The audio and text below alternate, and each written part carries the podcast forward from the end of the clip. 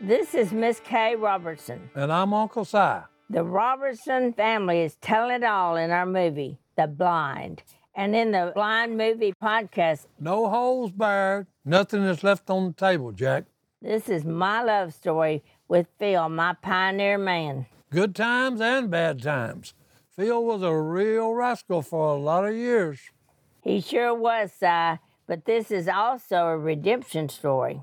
That's right. And if the Lord can save Phil from the path he was on, there ain't a single one of us who's too far gone. Check out the Blind Movie podcast anywhere you get podcasts. And then watch the blind movie in theaters starting September the 28th.